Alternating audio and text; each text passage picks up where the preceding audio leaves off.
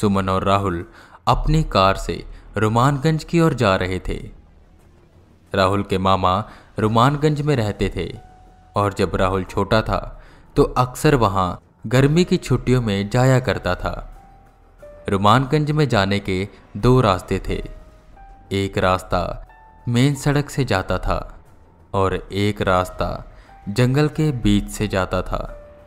राहुल को याद था कि वो जंगल में हमेशा गाँव के बच्चों के साथ खेलने आता था। बहुत ही सुंदर था वो जंगल। वो ये सब बातें सुमन को बता रहा था कि तभी उसे दो रास्ते दिखाई देते हैं और राहुल को समझ नहीं आता कि उसे कौन से रास्ते से जाना चाहिए, कौन सा रास्ता जंगल से जाता है और कौन सा रास्ता मेन सड़क से जाता है। सुमन उसे कहती है किसी से पूछ लो, पर आसपास कोई दिखाई नहीं दे रहा था। अभी रात के आठ ही बज रहे थे, पर चारों तरफ़ ऐसा सन्नाटा छाया था कि मानो रात के बारह बज रहे हों। चौक पर जितनी दुकानें थीं, सब बंद पड़ी थी। राहुल को ये थोड़ा अजीब लगता है। बहुत सोचने के बाद राहुल दाएँ वाले रास्ते को चुनता है और अपनी कार उसी तरफ़ मोड़ लेता है। थोड़ी दूर जाने के बाद कच्चा रास्ता शुरू हो जाता है, जिससे राहुल समझ जाता है कि ये रास्ता जंगल वाला रास्ता है। सुमन उसे कहती है कि हम मुड़ जाते हैं, ऐसे जंगल से जाना सेफ़ नहीं। पर राहुल उसे समझाते हुए कहता है, तुम चिंता मत करो मैं बचपन में इसी जंगल में खेलता था। यहाँ के एक एक पेड़ों से और एक एक पत्तों से मेरी गहरी यारी है। राहुल कार चलाता रहा। वो जंगल में पहुँचते हैं, जहाँ राहुल को वो सुंदर और शांत दिखने वाला जंगल, पता नहीं क्यों, अब खून का प्यासा लग रहा था। उसे वहाँ बहुत अजीब महसूस हो रहा था। सुमन बेहद डर जाती है। पर राहुल उसे समझाता रहता है कि रात है, इसलिए जंगल डरावना लग रहा है। हम थोड़ी देर में मामा के घर पहुँच जाएँगे। और वो ऐसे ही आगे बढ़ते जा रहे थे कि थोड़ी दूर जाने के बाद राहुल को रोड के साइड पर दो बच्चे खड़े हुए दिखाई दिए, जो उनकी ओर हाथ हिलाते हुए उन्हें रोकने का इशारा कर रहे थे। राहुल सुमन को बताता है, और वो कार रोकने वाला होता है, जिस पर सुमन उसे बार बार मना करती है, कि इस टाइम बच्चे, वो भी इस घने जंगल में। कहीं कुछ हो ना जाए। हो सकता है ये चोरों की साजिश हो, कि जैसे ही हम गाड़ी रोकें और वो हमें लूट लें। पर राहुल सुमन की एक नहीं सुनता। और वो उन बच्चों के पास जाकर कार रोक देता है। जैसे ही राहुल कार से बाहर निकलता है कि उसे वहाँ कोई बच्चे नहीं दिखाई देते। अभी तो यहीं थे, कहाँ चले गए? मन में सोचता हुआ वो वापस कार में बैठ जाता है और सुमन से कहता है, शायद बच्चे मस्ती कर रहे होंगे। तुम्हें पता है, गाँव के बच्चे ऐसे ही होते हैं। मैं अभी जब छोटा था ना तो बहुत मस्ती करता था। राहुल कार स्टार्ट करके वहाँ से निकल जाता है। थोड़ी दूर जाते ही उन्हें फिर वही बच्चे दिखाई देते हैं। राहुल कहता है, कमाल है, ये बच्चे इतनी जल्दी यहाँ कैसे पहुँच गए? अभी तो वहाँ थे। उसे कुछ समझ नहीं आता, पर सुमन उसे कार रोकने से मना करती है और सीधा चलते रहने को कहती है। राहुल ठीक वैसा ही करता है। पर थोड़ी दूर जाते ही उन्हें फिर वही बच्चे रुकने का इशारा करते हुए दिखाई देते हैं। और अब वो धीरे धीरे कार के पास आते जा रहे थे। राहुल कार की स्पीड बढ़ाता है, क्योंकि अब उसे भी डर लगने लगा था कि अचानक वो दोनों बच्चे उनकी कार के सामने आ जाते हैं। राहुल ज़ोर से ब्रेक मारता है। और उनकी कार स्लिप खाकर रोड के साइड पर लग जाती है। अगर राहुल टाइम से ब्रेक ना मारता तो एक्सीडेंट भी हो सकता था। वो गुस्से से बाहर निकलता है और आसपास देखने लगता है, पर उसे वहाँ कोई बच्चे नहीं दिखाई देते। वो अपनी कार को रोड पर करता है और सीधा अपने मामा के घर की ओर जाने लगता है। और इस बार उन्हें कोई नहीं दिखाई देता। कुछ देर बाद वो जंगल पार करके अपने मामा के घर पहुँचते हैं। सुमन और राहुल को कुछ भी समझ नहीं आ रहा था। ये एक बुरे सपने की तरह था, जो हुआ उस पर यकीन कर पाना थोड़ा सा मुश्किल था। खैर, वो घर के अंदर जाते हैं, जहाँ राहुल के मामा और परिवार के बाकी सदस्य उन दोनों को देखकर बेहद खुश हो जाते हैं। सुमन भी सबसे मिलती है। और राहुल आ गई हमारी याद है। विकास ने कहा, बचपन में विकास और राहुल दोनों साथ में खेला करते थे। और विकास राहुल से पाँच साल बड़ा था। और उसके मामा का लड़का था। वहीं सोफे के साइड में राहुल को एक प्यारा सा बच्चा दिखाई देता है, जो करीबन छह साल का लग रहा था। ये सुनील है ना? उसे देखकर राहुल ने कहा, विकास, सुनील का बेटा था। छोटा सा था जब देखा था इसे। और अब देखो, कितना बड़ा हो गया। राहुल ने सुनील को अपने पास बुलाते हुए कहा। पर सुनील कुछ अलग सा बर्ताव कर रहा था। बहुत ही शांत, चुपचाप खड़ा राहुल को देख रहा था। विकास, इसकी तबीयत तो ठीक है ना?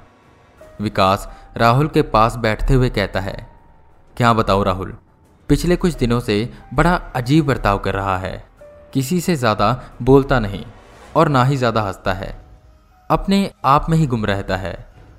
अच्छा ऐसा क्यों? राहुल ने पूछा, जिस पर विकास कहता है, जब से उस जंगल में गया ना खेलने, तब से ऐसा बर्ताव कर रहा है। इसे लाख बार समझाया है कि वहाँ मत जाया कर, पर मेरी मानता ही नहीं। जंगल का नाम सुनते ही राहुल को वो बात याद आई और वो उन सबको जंगल में हुई उस घटना के बारे में बताने लगा। ये सुन राहुल के मामा भड़के और राहुल को कहने लगे, राहुल, तू उस जंगल के रास्ते से क्यों आया? मेन सड़क से आ सकता था ना? जिस पर राहुल बताता है कि वो रास्ता भटक गया था। पर हुआ क्या आखिर? बचपन में हम खेलने जाते थे वहाँ और अब ये सब क्या हो रहा है? ये सब सुनील गौर से सुन रहा था, जिसे सुमन ने नोटिस किया।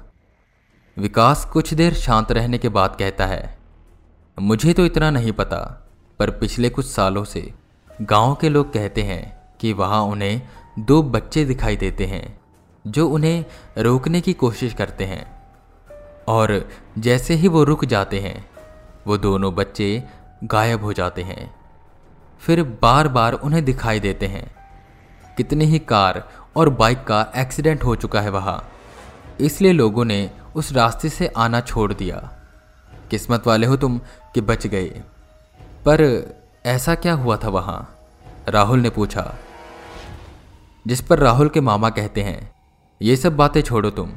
यहाँ ये सब जानने के लिए थोड़ी आए हो। और बहू पहली बार घर आई है। उसकी खातरदारी करने दो। वो बात बदल देते हैं। पर राहुल के मन में ये बात कहीं ना कहीं घूम रही थी।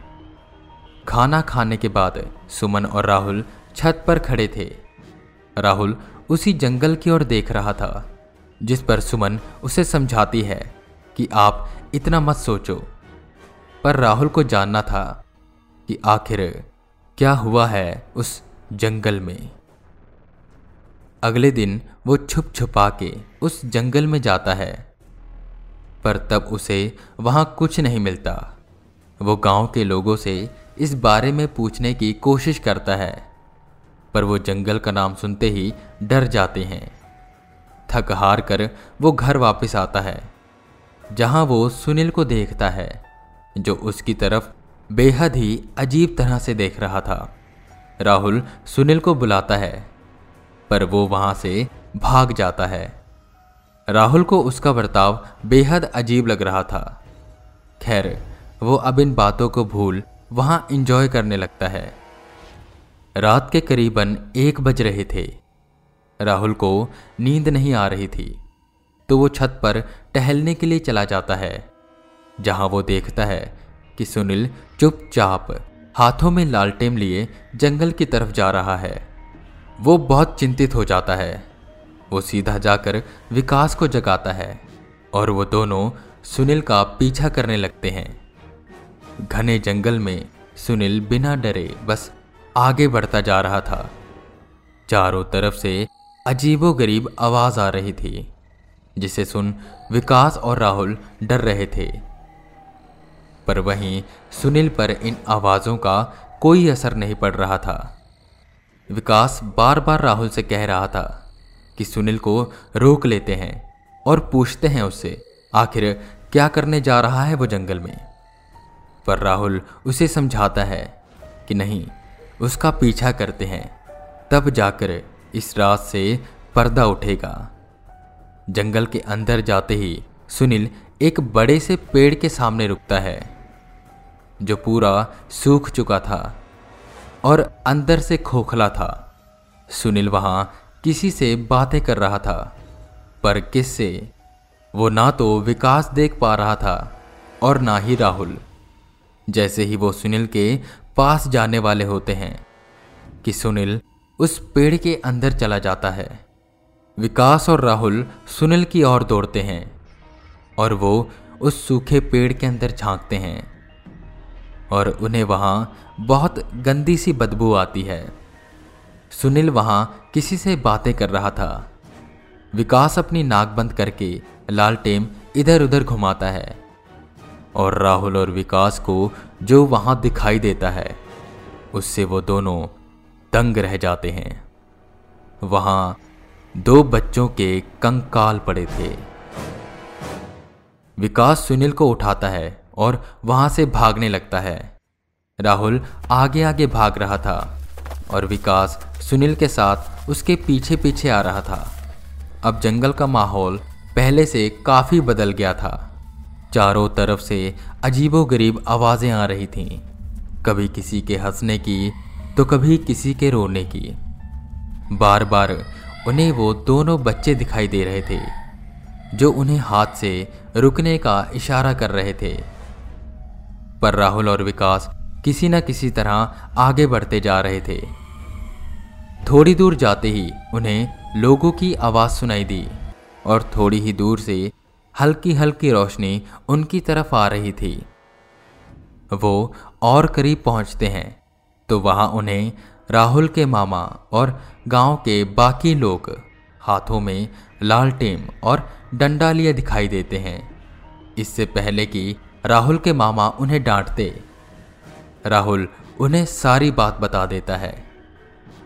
राहुल के मामा सारी बात समझ जाते हैं और कुछ देर शांत रहने के बाद उनको उन बच्चों की कहानी बताते हैं। बहुत साल पहले, रात के वक्त इस जंगल से एक परिवार गुजर रहा था। उस वक्त जंगल में चोर डाकुओं का डेरा रहा करता था और वो रात के समय लोगों को लूट लेते थे और जो उन्हें कुछ देने से मना कर देता था, वो उन्हें जान से मार देते थे। जो परिवार उस जंगल से गुजर रहा था, उसमें दो बच्चे और उसके मम्मी पापा थे। कुछ लोग अचानक उनके सामने आए, जिनके हाथों में चाकू थे। जिसे देख उन बच्चों के माँ बाप डर गए।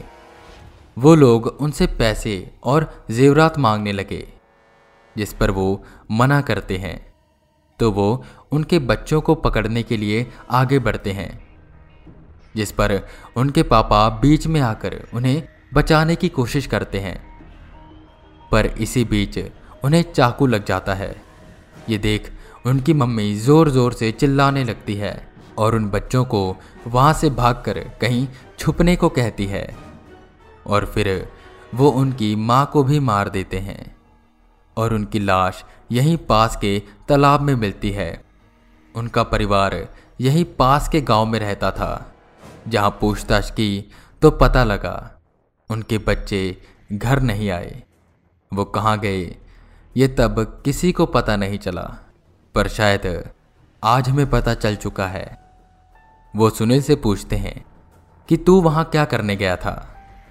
सुनील बताता है कि जब वो उस दिन जंगल में खेलने आया था तो इसी पेड़ के सामने खड़ा था। जब उसे अंदर से आवाज़ आई तो वो अंदर गया। उसे वहाँ दो बच्चे दिखाई दिए और वो उनसे बातें करने लगा और उनसे उनकी दोस्ती हो गई। फिर वो रोज रात को उनसे मिलने आता और उनके साथ खेलता। ये सब सुन गाँव वालों की रूह काँप गई। इन सब पर विश्वास कर पाना कठिन था, पर जो वो सुन रहे थे, ये सब सच था। अगले ही दिन उन बच्चों के कंकाल को निकाला गया और उनका रीति रिवाज के साथ संस्कार किया गया, जिससे उनकी आत्मा को मुक्ति मिल गई। आई होप आपको ये कहानी पसंद आई होगी। और अगर आपको कहानी पसंद आई है तो हॉरर टेप को फॉलो करें, अपने दोस्तों के साथ शेयर करें, और अगर आप हमसे जुड़ना चाहते हैं तो आप हमें इंस्टाग्राम पर फॉलो कर सकते हैं। आईडी है हॉरर टेप हिंदी। बाकी, मैं वी के रावत, फिर मिलूँगा आपको एक नए एपिसोड के साथ। तब तक के लिए बने रहे हमारे साथ, और सुनते रहें हॉरर टेप